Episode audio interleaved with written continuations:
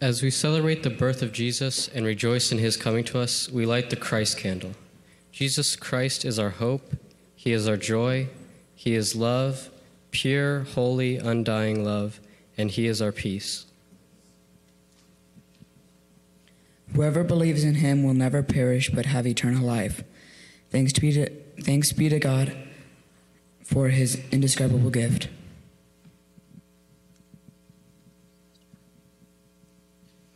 On this most holy day, we light our four candles in our Advent wreath, and we are reminded of the hope, love, joy, peace we find in Christ. Now we light the Christ candle and rejoice that the promise of God has been fulfilled in the coming of the baby in a manger.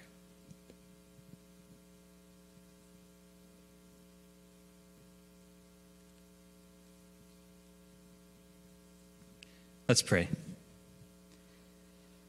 Gracious and mighty God, we celebrate your goodness to us as we join the triumph and the joy of Christmas.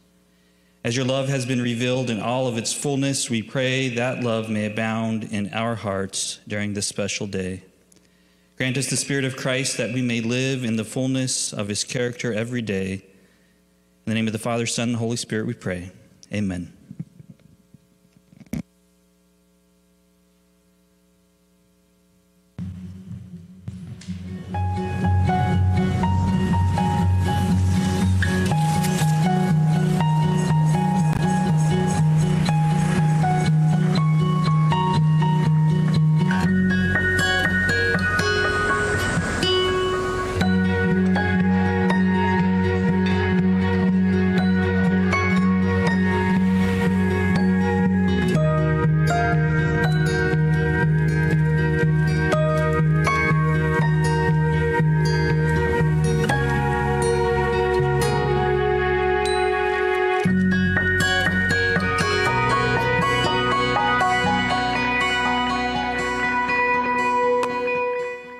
Christmas, everyone. Welcome to our Christmas Eve service here at First Light South Portland Church. Tonight and tomorrow, many of us are going to be spending time with some people in our lives that we call family. And uh, probably all of us um, have at least some people in our lives, maybe extended family members, that are a little odd or strange, or let's just be honest, a little bit jacked up. Am I right? And they may be on your side of the family, they may be on your spouse's side of the family. And, and you love them, don't, don't get me wrong, you, you love them, you're, you're just kind of glad um, they don't live with you. And again, we all have them. We all have them. So, you know, please don't point anybody out if they're sitting next to you tonight. And um, in fact, if you don't know who the odd and weird and jacked up people are in your family, um, it probably means it's you because we all have them. And if we weren't recording this service, I mean, we could do open mic night on the stage, and you guys could come up here and you could share some stories about the people in your family, and, and, and we would hear them and we might smile. Um, but we can't really, you know, we can't really do that. But for the last few weeks in, in this series, in our, our Christmas series called The Christmas Tree, we've shockingly discovered that Jesus had some crazy characters in his family tree as well. See, what we've been doing over the last few weeks in this Christmas series is we've been unpacking, strangely enough, the genealogy or family tree of Jesus found in the Gospel of Matthew. Because again, there are these four eyewitness accounts of the story of Jesus, the life of Jesus found in the Bible, known as the Gospels. They're the first four books in the New Testament Matthew, Mark, Luke, and John. But only two of the Gospels really give us the Christmas story about the birth of Jesus.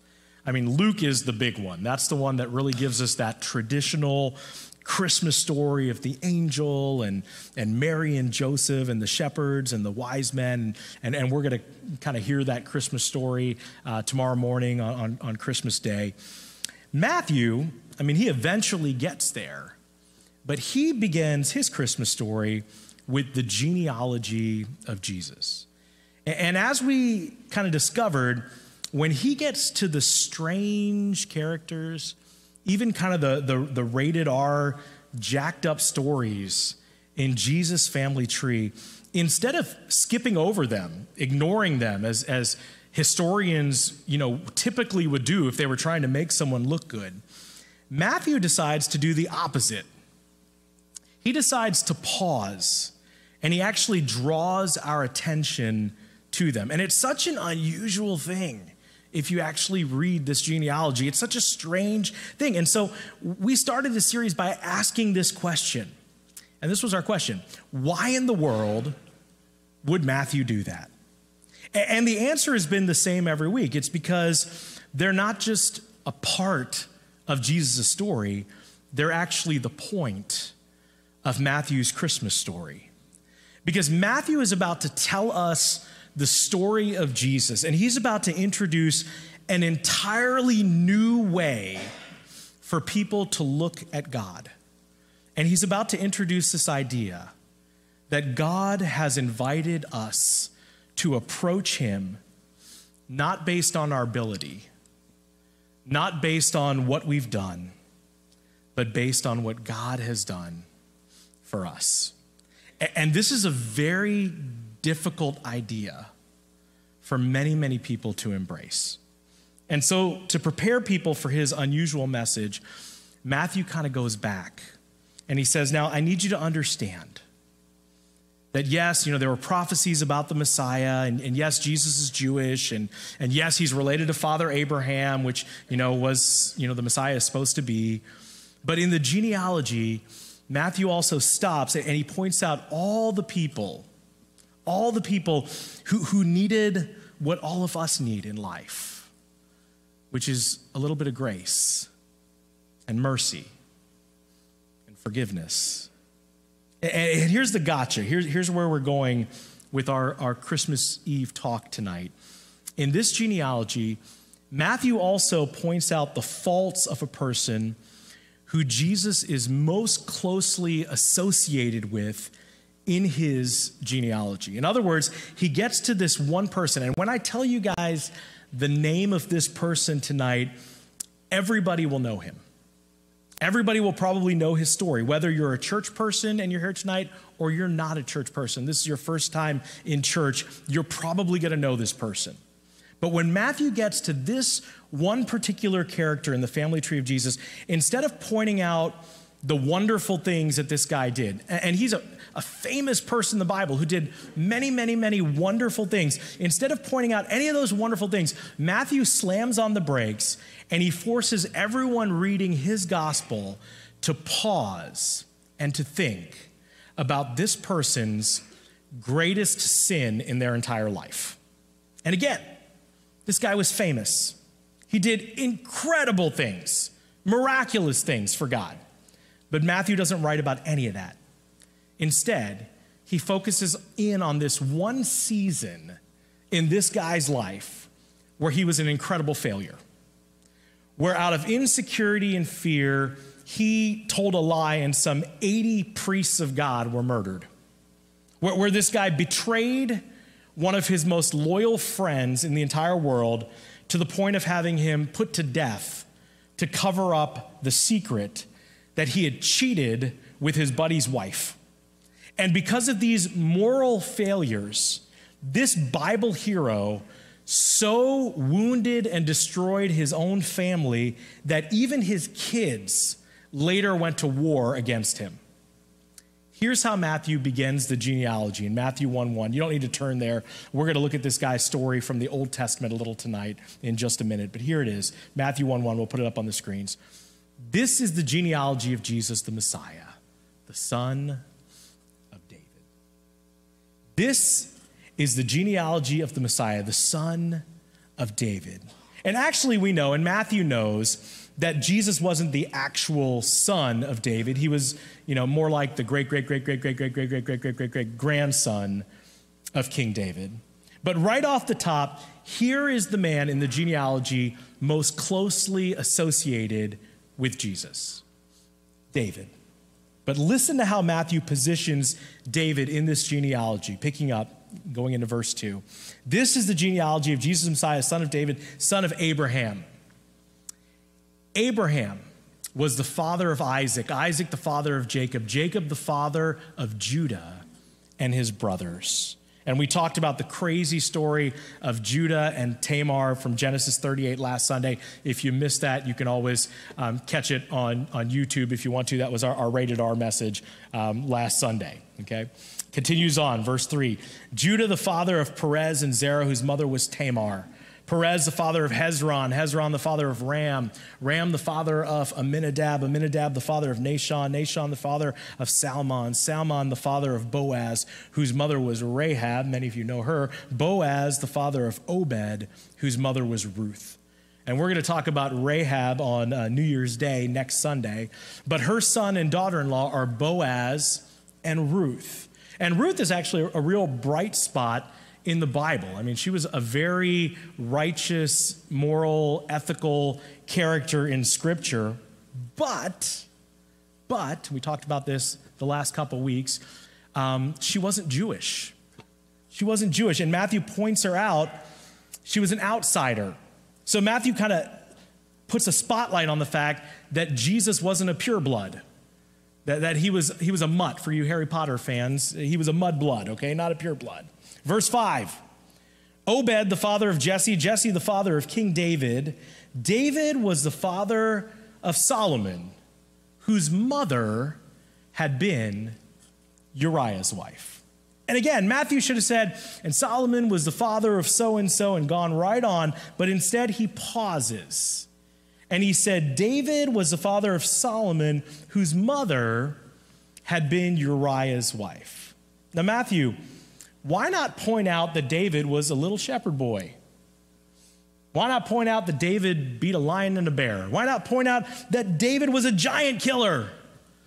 He beat Goliath. There's so many wonderful things you could have said about David, but when Matthew gets to David in the genealogy, he says, Oh, yeah, David, the father of Solomon, whose mother was somebody else's wife. And he surfaces all this junk and sin and dysfunction from a chapter in David's life that David wished he could have gone back in time and done over, probably for his entire life. He wished he could have gone back and changed that. Why would Matthew draw our attention to David's biggest failure in life? Well, because again, that was the point of the story that he was about to tell. That was the point of Matthew's Christmas story. And so Matthew reminds his audience that the greatest king in the history of Israel was also an imperfect sinner in every sense of the word, a failure as a leader, as a friend, as a father and as a husband. So, tonight, to understand the Christmas story that Matthew is trying to share, we're going to take a few minutes to unpack David's story found in 2 Samuel chapter 7. If you want to read along, you can join us there. I'm going to summarize a lot, but you can even go home and read along. 2 Samuel chapter 7. And while you get there, let me kind of give you the backstory if you're here tonight and you're not really, you know, a Bible person. And this is something fascinating to factor into your skepticism if you're trying to figure all of this out and you don't really believe in God and you're not really sure if God is real. The story of David takes place a thousand years before the birth of Jesus. And you need to understand that the Bible is not a book. The Bible is actually a collection of ancient manuscripts and letters that tells one story stretched out over thousands of years.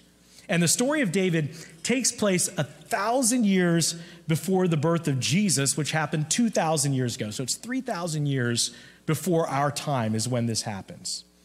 And there's a prophet of God 3,000 years ago named Samuel. And God kind of nudges Samuel and says, I want you to anoint a new king in Israel because there was the first king of Israel was King Saul, and he was psycho Saul and went a little bit crazy. And, and God's like, there's going to be a new king, and I want you to find this new king. And he sends him to a little town, scripture tells us, named Bethlehem. This is the first mention of Bethlehem in scripture, and it's not the story of the birth of Jesus. It's a thousand years earlier. And Bethlehem happens to be where a man named Jesse and his sons lived. Not Uncle Jesse, that was the Dukes of Hazzard. Just want to point that out to you, okay? This Jesse had eight sons. And so Samuel goes down to the town of Bethlehem in search of Jesse's house.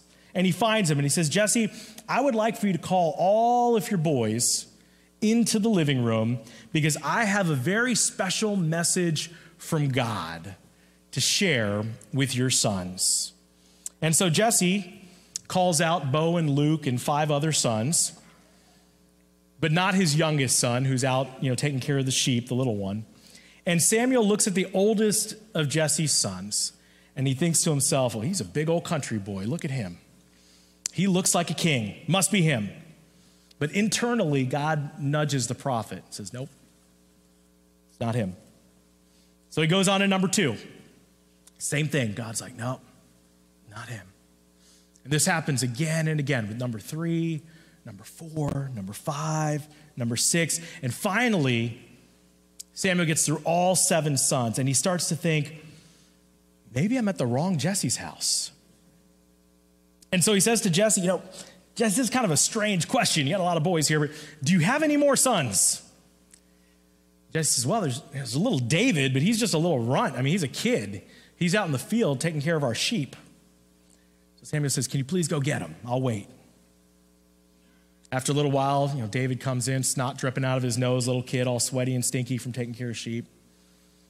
And God nudges Samuel's heart and says, That little kid right there, that's your king. Samuel's like, All right, God, I would have picked Bo or Luke, but whatever, you're God. And he anoints David with oil. And he says, You're going to one day be the king of Israel. Little David was a little kid. He didn't know what that meant, so he just wiped his nose and ran back out to the sheep. Cool story. You can read it for yourself. Well, years go by. And through a very dramatic, incredible series of events, little David, the shepherd boy, becomes the second king of Israel. And more time goes by, and one day, David is in the royal palace, and he loves God. And, and he looks around and he thinks to himself, wow, I am so blessed. Look at this palace that I live in. I'm so well taken care of. And then he looks out the window and he sees this tent known as the tabernacle. And this was the tent where the people essentially believed that God dwelled in a box that they stored in the tent known as the Ark of the Covenant. It was where the Ten Commandments were kept. And if you remember, how many of you remember Raiders of the Lost Ark? You guys remember the story, right? The Ark of the Covenant with the Ten Commandments. And, and the Israelites, I mean, they, carried this box around, the, the Ark of the Covenant, wherever they went, and it represented the presence of God going with them. I mean, they knew, you know, in their minds that God was bigger than a box, but it represented God's presence with them. And it was the focal point of their, their worship. But they were kind of a nomadic people until they got to the promised land, and it was, it was kept in a tent. And David thought to himself, and he said, You know, this isn't right. I mean, I'm, i get to live in a palace. I don't think God should have to keep camping. I don't think that's right. I think God needs a house. And so David decides that he is going to build a magnificent temple for God a temple that's going to be worthy of, of being considered as a wonder of the world. And he goes to work raising money to build this magnificent temple for God. And at that point, God sends another prophet into David's life with some good news and some not so great news. And this prophet's name was Nathan. Good name if your name happens to be Nathan. And here's what happens, picking up in 2 Samuel chapter 7 verse 8. Now then, tell my servant David, this is what the Lord Almighty says. I took you from the pasture and from tending the flock. Remember when he was a little shepherd boy? And I appointed you ruler over my people Israel. Now I will make your name great, like the names of the greatest men. Think about that for a minute. I mean, I think that passage of scripture shared to David by the prophet Nathan is amazing. 3,000 years ago, a thousand years before Jesus, the prophet Nathan tells David, David, God's going to make your name great. Let me just take a, a, survey this Christmas Eve with you guys. How many of you, before you came here tonight, had ever heard of the name King David? Will you raise your hand, being honest tonight? Will you look around the room? I think like every single hand is in the air. So essentially, that promise of God came true, didn't it? 3,000 years later, people all over the world, in many different cultures, know who King David was. That's amazing. That was predicted 3,000 years ago, and it's exactly what happened. What an interesting coincidence if God isn't real. Verse 11 The Lord declares to you that the Lord Himself will establish a house for you. When your days are over and you rest with your fathers, I will raise up your offspring to succeed you, who will come from your own body, and I will establish his kingdom. Meaning that, that for generations to come, David, people are going to know about you. They're going to know your name, and you're going to have a son who will be king after you. And that came true too, because he had a son by the name of Solomon, who had become the third king of Israel. Then the prophecy continues Verse 13 He is the one, your son, who will build a house for my name, and I will establish the throne of his kingdom forever. In other words, David, you're not going to get to build my temple in Israel, but your son, Solomon, will. And guess what? Solomon did. Solomon did build that famous, one of the seven wonders of the world temple called Solomon's Temple, which is still in Jerusalem today. Those of you who are planning on doing the trip with us uh, to Israel in 2024, uh, if you're not signed up, we got two spots left in our, our trip with 50 people going on it. We'd love for you to be a part of it. But that is still there. Solomon's Temple is in Israel. And then the next part is very, very important. This will help explain some of the dilemma that people struggle with about God's judgment and God's love. Right here, verse 14. He said, I will be his father, and he will be my son. When he does wrong, I'll punish him with the rod wielded by human beings, with floggings inflicted by human hands. In other words, he says, David, when, when you or the people who come after you, your descendants, your kids, your grandkids, your ancestors, the people who follow you, when they disobey me, when they rebel against me, I'm going to discipline them. I'm going to punish them because I'm a good father. I'm not going to let that go unnoticed without any consequences. See, all the parents in the room tonight, you guys get this. You guys understand this. Good parents actually care, and they take the time to focus in on their kids, even if that annoys the snot out of their kids. Bad parents don't care and let their kids do whatever they want. Good parents can be annoying because they care and they discipline. Verse 15. Here's the big promise from God. But my love will never be taken away from him as I took it away from Saul, the previous king, whom I removed from before you. Your house and your kingdom will endure forever before me your throne will be established forever. God makes an unconditional promise to King David. You can't build the temple, David, but your throne, your family line, your name, your family, your lineage is going to have some eternal consequence, some eternal destination. It's going to be established forever. That's a promise. And then Four chapters later in Scripture, in the same book of the Bible, David tests God's promise in the most extreme way imaginable. Four chapters later, we're introduced to Bathsheba.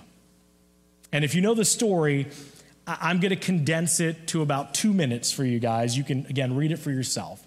But David goes up to the roof of his palace one night and he looks down and he's watching a woman on her rooftop taking a bath. Because that's what people back then would do. I learned this when I went to Israel seven years ago. What they would do is they would put their bathtubs on top of their homes because they didn't have power and electricity back then. They would let the sun heat the water in that bathtub. And then when they came home from a day's work, they kind of had a warm bath where they could take a bath then in the evening.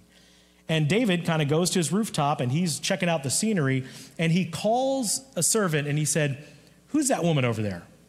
And the servant said, Oh, that's your general Uriah's wife, Bathsheba. If she was taking a shower, maybe she would have been called Shower Sheba. I, I don't know, okay? And so David said, well, well, where's Uriah? Where's her husband? Oh, he's out fighting in a war for you, David. He's leading your men in battle. And David said, Hmm, that's interesting. Well, I'd like to meet his wife. Can you bring her over to me? And well, they wind up doing more than talking. And a few weeks later, she lets David know that she's pregnant. And now David has a mess on his hands. So David makes up a reason for Uriah to be sent home on leave from the battlefield. And he says, Uriah, you've been working so hard. Why don't you take a break and go spend a night with your wife? Why don't you go do that? However, the next morning, he's informed that Uriah didn't go home and spend a night with his wife. Instead, he slept right outside the king's door. And David says, Uriah, why didn't you go home to your wife? Uriah says, How can I go home while my men are fighting on the battlefield? David says, Okay, stay one more night. Stay one more night. This time, David gets him good and drunk. And then he says, Uriah, go spend the night with your wife. Once again, David gets up the next morning, discovers Uriah spent the night outside his gate. He says, Uriah, why didn't you go home to your wife? And Uriah says, How can I go to the comfort of my home? to the comfort of my bed with my wife while my men are bleeding and dying on the battlefield. At which point we would think that God would say, Uriah, David, Uriah, David. I think I'm going to go with Uriah. He's the righteous man in the story. Think I'm going to make a change. Uriah's my king. But God had made an unconditional promise to David and those in his family line who would follow. And then David does something unimaginable. I mean, David does something, you know, that's the stuff of Hollywood. David writes a message to the supreme commander on the battlefield, Uriah's boss. And he says, Tomorrow in battle, I want you to put Uriah front and center in the front line Send him out to attack. And while he's in the middle of attacking, I want you to pull everybody else back and leave him exposed. This was a death sentence for Uriah. David seals the note, puts a stamp on it, and then he hands it to Uriah to take to his boss. So Uriah ends up delivering his own death sentence. It's crazy. And so the next day in battle, when Uriah is out in front leading the charge, Everyone else is pulled back. And the Bible says that Uriah was such a valiant warrior that he fought the enemy all the way back to the wall of their city. But then he was killed by an archer's arrow. Well, the message gets back to Bathsheba. She mourns the loss of her husband, and David swoops in and marries her. And from his perspective, problem solved. Everything is fine. His sin has successfully been covered up. But God knew. And here's what the Bible tells us in 2 Samuel 11 27. It says, But the thing David had done was evil in the sight of the Lord. And now God has a decision to make. God has to decide do I retract my promise to David or is a promise a promise? I said my promise was unconditional. I said my love was unconditional. But in light of these new circumstances, in light of the fact that David has done evil, is it a promise I can go back on? And so once again, God sends the very wise Nathan, the prophet, to come to David. And he confronts David in a real, incredibly powerful way. He tells David this story about this super rich man who robs a kind, poor man of his one little lamb. This little lamb was like a member of this poor man's family. He loved this little lamb. This little lamb would like sit down at the dinner table with him. It was like a member of his family. And the rich man steals the little lamb one night, kills it, and cooks it for dinner. And he asks David what should be done in this situation. And David is on fire. I mean, he is so mad. He's like, that man is evil. Bring him to me. I will deal with him, I'll end him. And Nathan is like, my king. That man is you. And you can read the account for yourself in the Bible. It is, is one of the most powerful stories in the Old Testament. But the Bible says David's heart was broken, he was convicted. And he goes and he falls on the altar of God and he confesses his sins. He says, God, I have sinned before you. I beg you for forgiveness. And God forgives David of his sins. But there's still consequences for his actions. And, and the consequences of David's sins are absolutely brutal. I mean, his family fell apart. Eventually, his sons would go to war with one another. His favorite son murdered his oldest son and went to war against David. The family was split. The whole kingdom was divided for a time. He had to move out of the palace, and his son humiliated him publicly before the kingdom. And then David's head general kills David's favorite son in battle. And David is completely devastated grief struck, deep depression. But through all the chaos and bloodshed and consequences, God never withdrew his love or his promise from David. His promise remained unconditional. And even though the consequences of David's sin was brutal, God's promise was eternal to the point that 990 years later, and this is so amazing. 990 years later, a man from the line of David named Joseph and his pregnant wife Mary made their way back to the city of Bethlehem, now known as the city. And there she gave birth to the great, great, great, great, great, great, great, great, great, great, great, great grandson of King David. Jesus, the Son of David, the Son of God, because God keeps his promises. And see, if you're Matthew, a sinner, an ex tax collector, you know what it means to be forgiven of your sins.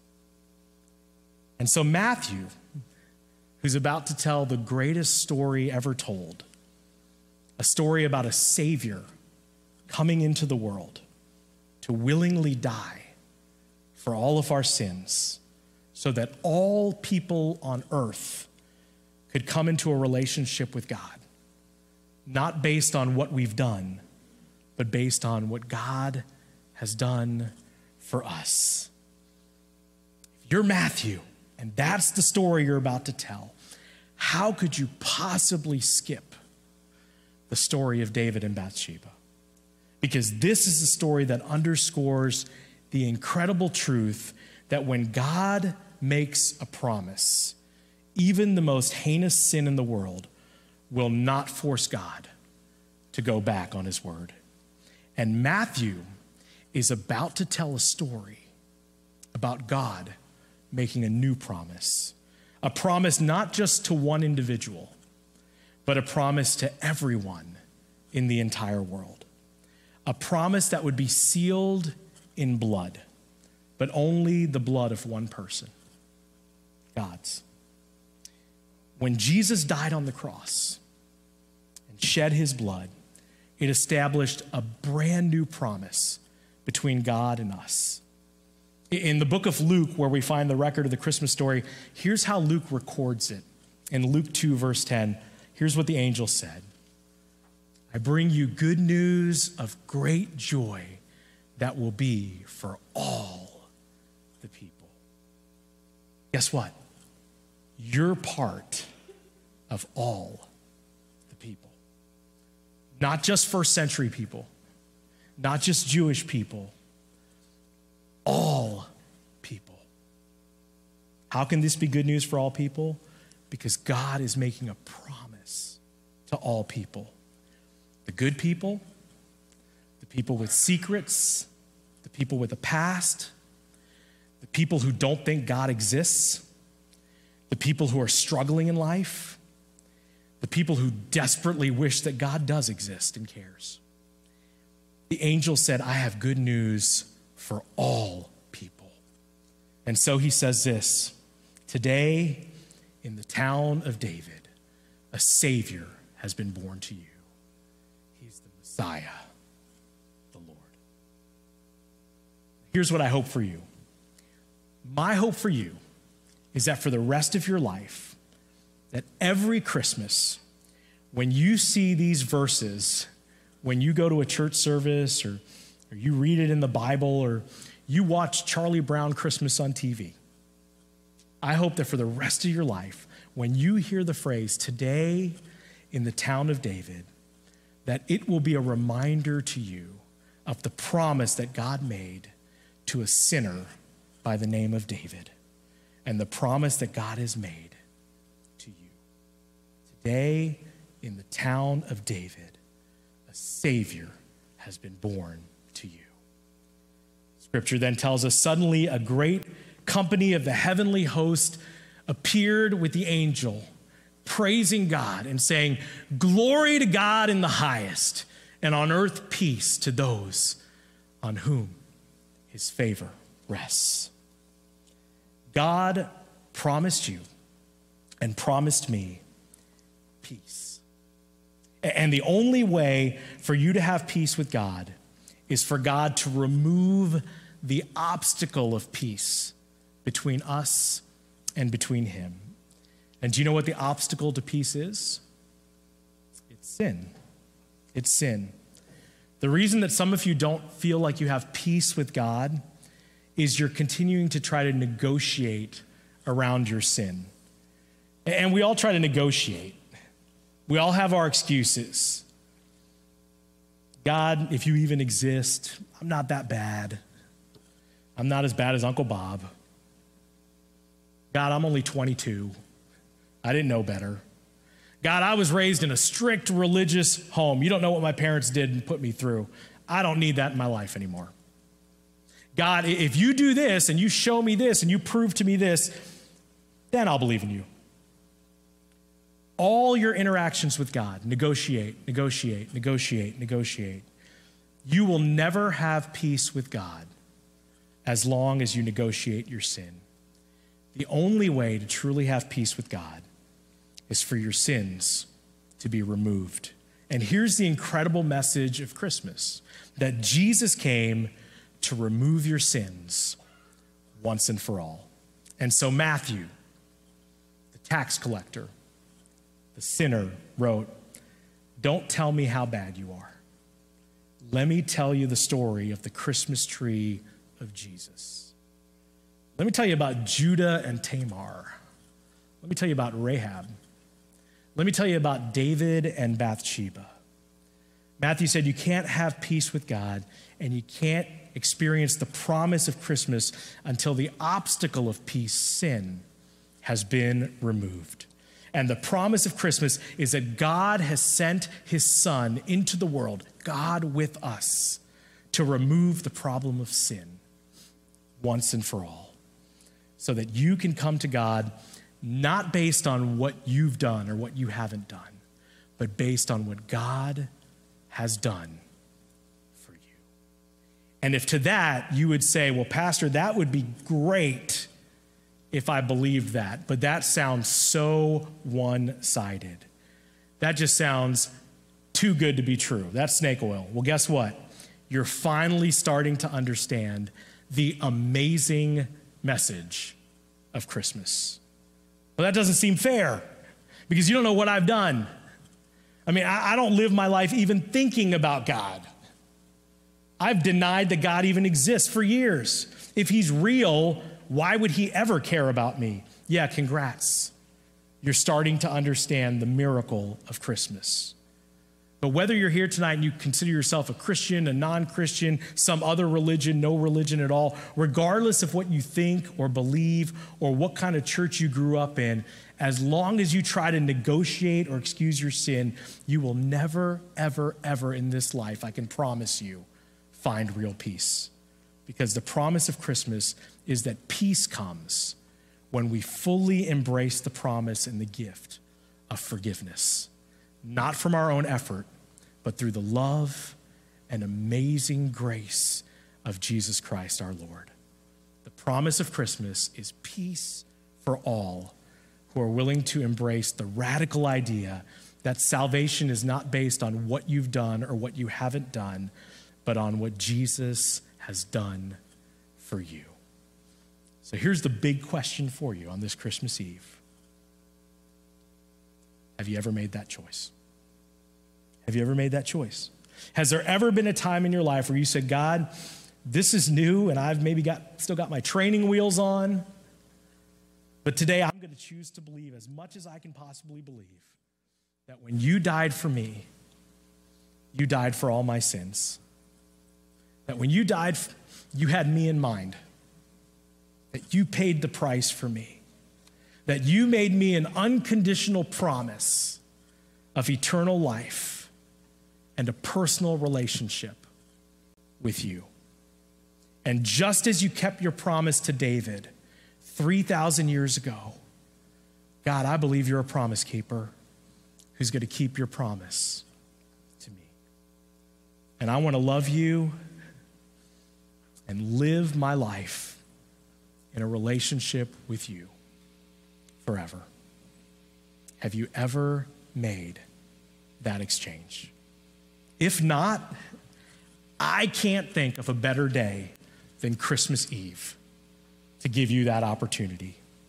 An opportunity to begin to think about God in a way that has absolutely nothing to do with your behavior or consistency or promises or anything else, but has everything to do with what He has done on your behalf. This is the season that we celebrate the fact that God has drawn near to those who have pulled away. This is the season we celebrate that we never have to negotiate our sin with God. For unto us a child was born, a child who grew to be a Savior, our Savior. Savior of the world. We pray together. Let's pray together, church, with heads bowed and eyes closed. Heavenly Father, we, we thank you for this season. Thank you for Christmas. Thank you for Jesus.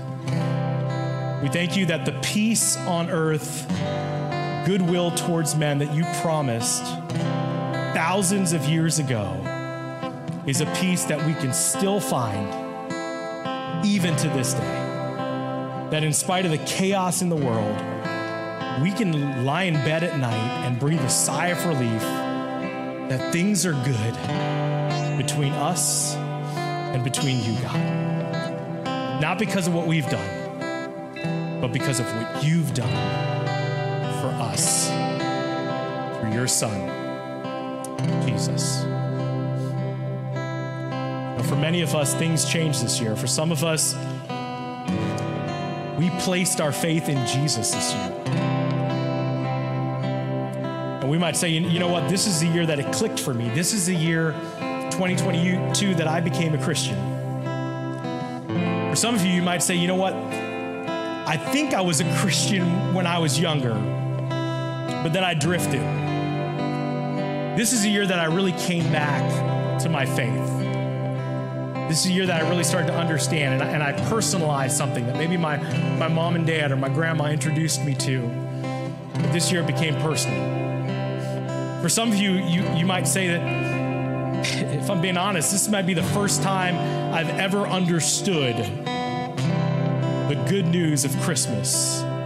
That it's not about religion, it's not about what I have to do to earn favor with God, because I'll never be good enough. But instead, it's about God's incredible love for me and what He did for me by sending the greatest gift, by sending His Son Jesus to be my Savior. And if that's you, if you're in that third category right now, and if God's maybe speaking to your heart right now, you're ready to take a next step, a next step into a relationship with God, I want to ask you to be bold tonight. And I, I want to ask you to pray. And I want you to pray something very simple. And the, and the words aren't really magical at all. It's, it's just you speaking from your heart right now to God. And so I want to ask you to pray this. You pray along with me, you can use your own words. Would you pray, Heavenly Father, thank you for loving me. Today, I acknowledge I'm not perfect. I've done some wrong in my life.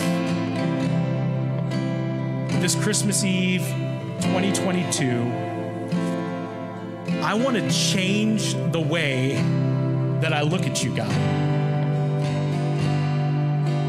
I no longer am going to come to you based on what I have or haven't done.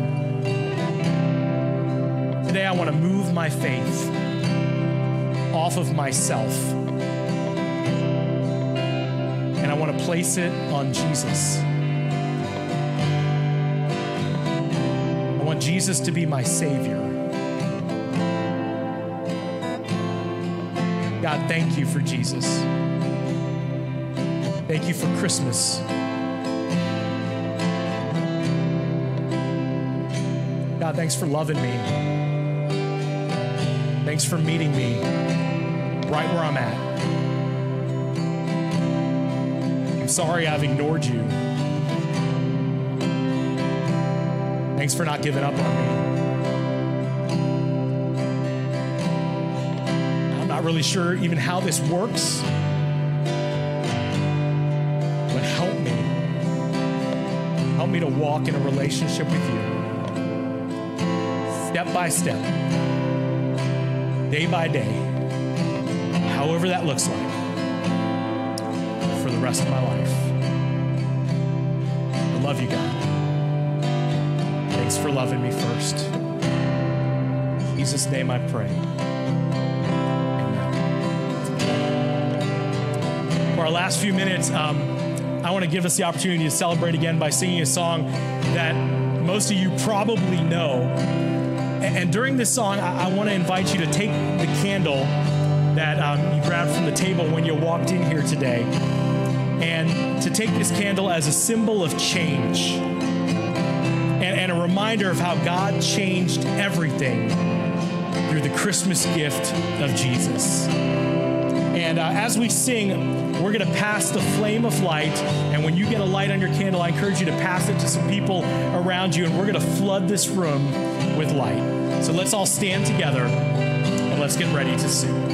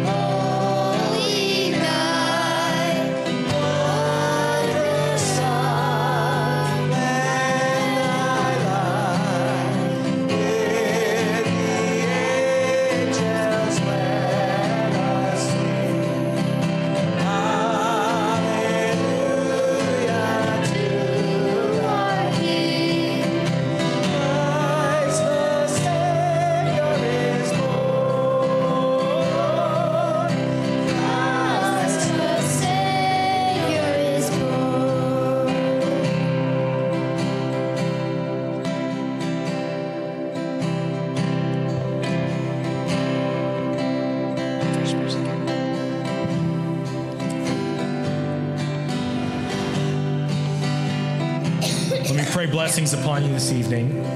Heavenly Father, again, we thank you for this in- incredible gospel of Matthew, which has come down centuries, millennia, for 2,000 years to be in our hands today.